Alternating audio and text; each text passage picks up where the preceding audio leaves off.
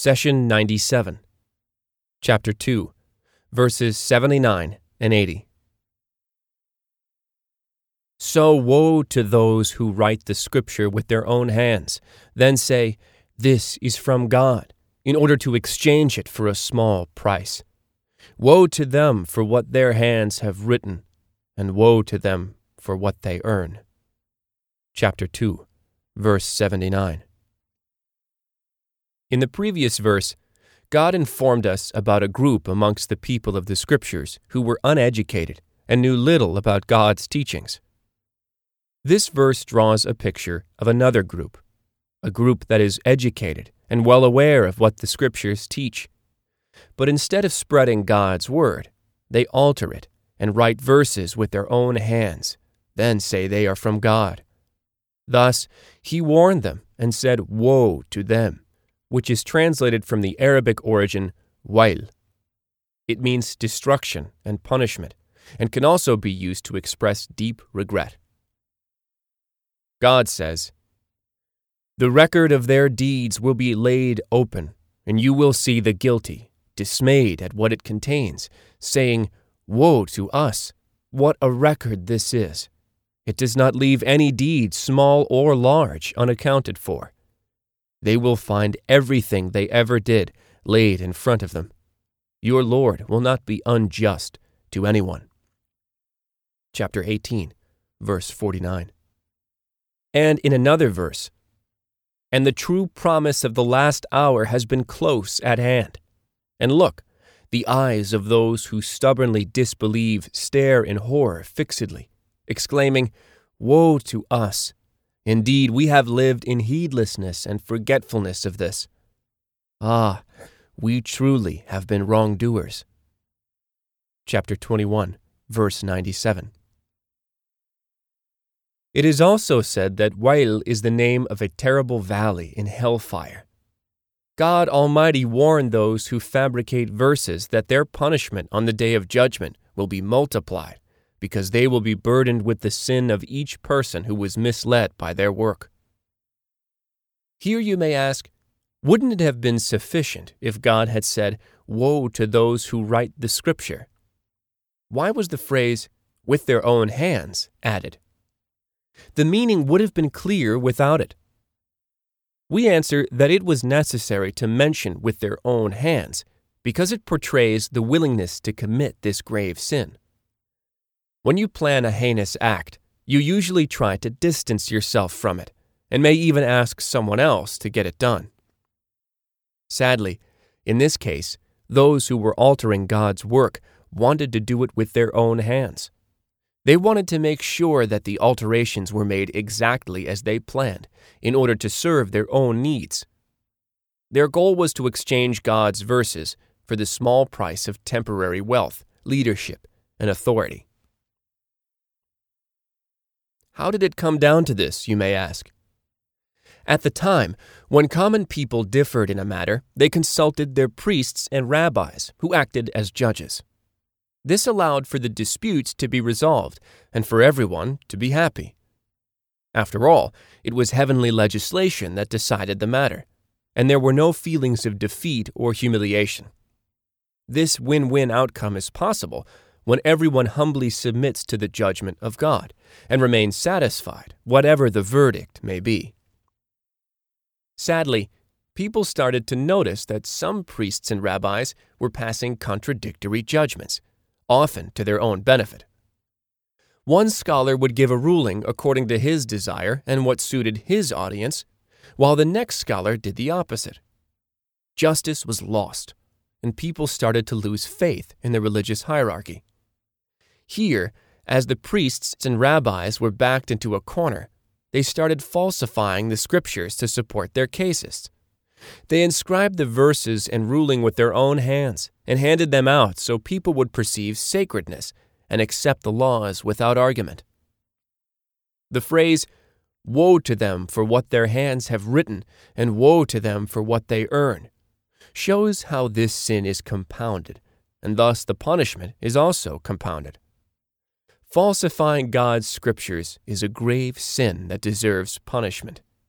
Moreover, all the earnings from it, whether wealth or power, also deserve destruction and punishment. Take the historic example of Europe during the Dark Ages.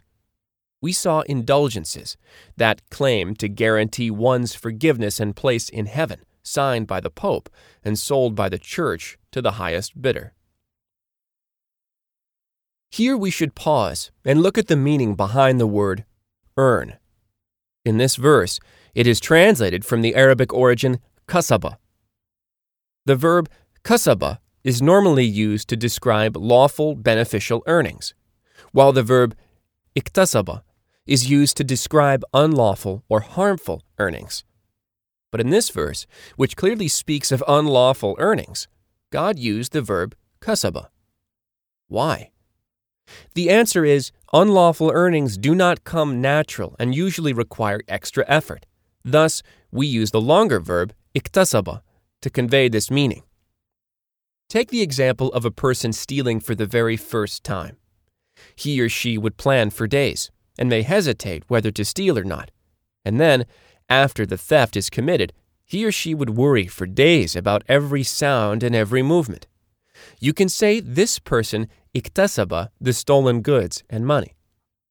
However, as this person continues to steal for years, he or she becomes a professional thief, and stealing becomes second nature. There is less worry and no hesitation to commit the crime over and over. At this point, you can say that he or she kasaba the stolen goods and money. In another example, God uses the verb kasaba, not iktasaba, in the following verse. Truly, those who earn evil and are surrounded by their sins will be the inhabitants of the fire, there to remain. Chapter 2, verse 81.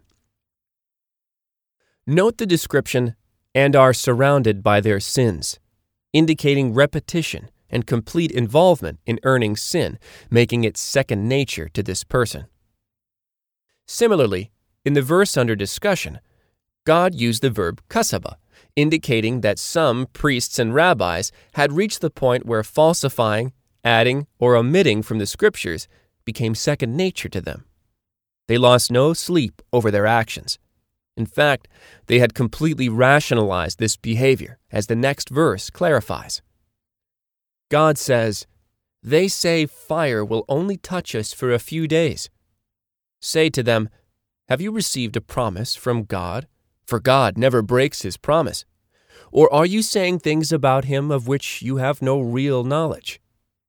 Chapter 2, verse 80. In this verse, God gives us an insight into the inner circle of those who falsify the Scriptures. Satan had convinced them that they had attained success with the money and power earned from this sin. More importantly, they deluded themselves that any punishment they might receive in the hereafter will be minimal. They said, The fire will only touch us for a few days. In fact, the Arabic word they used for touch us was mas, which means a very light touch. This is in contrast to the word lams, which indicates a normal touch. For example, if I just lightly place the tips of my fingers on your hand and I won't be able to feel the warmth of your hand or the softness of the skin, this is known as mas. Those falsifying the scriptures did not stop at minimizing how hellfire will affect them.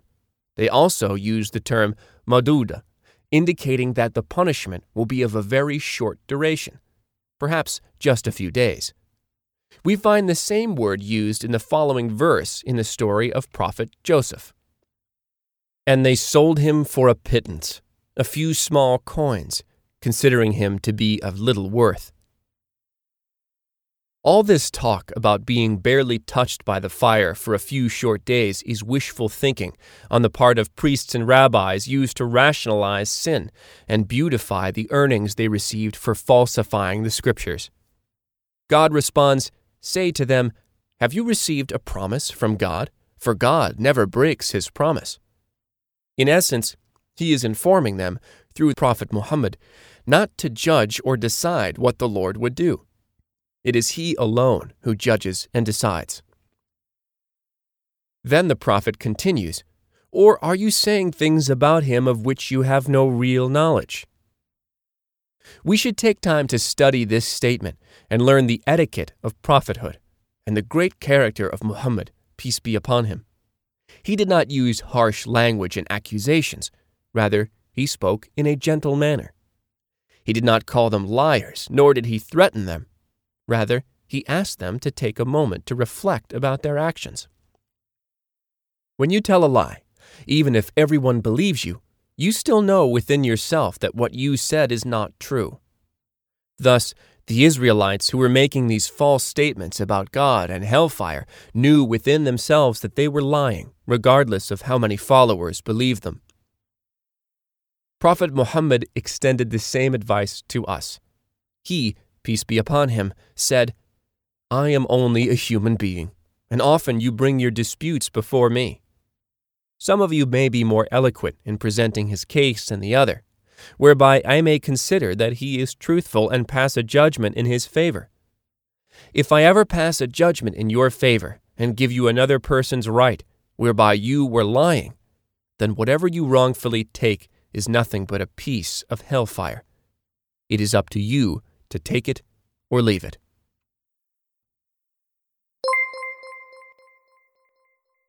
The Prophet, peace be upon him, said, Convey my teachings to the people, even if it is only a single verse. Please take a moment to subscribe and to share with your family and friends. Visit us at www.qurangarden.com.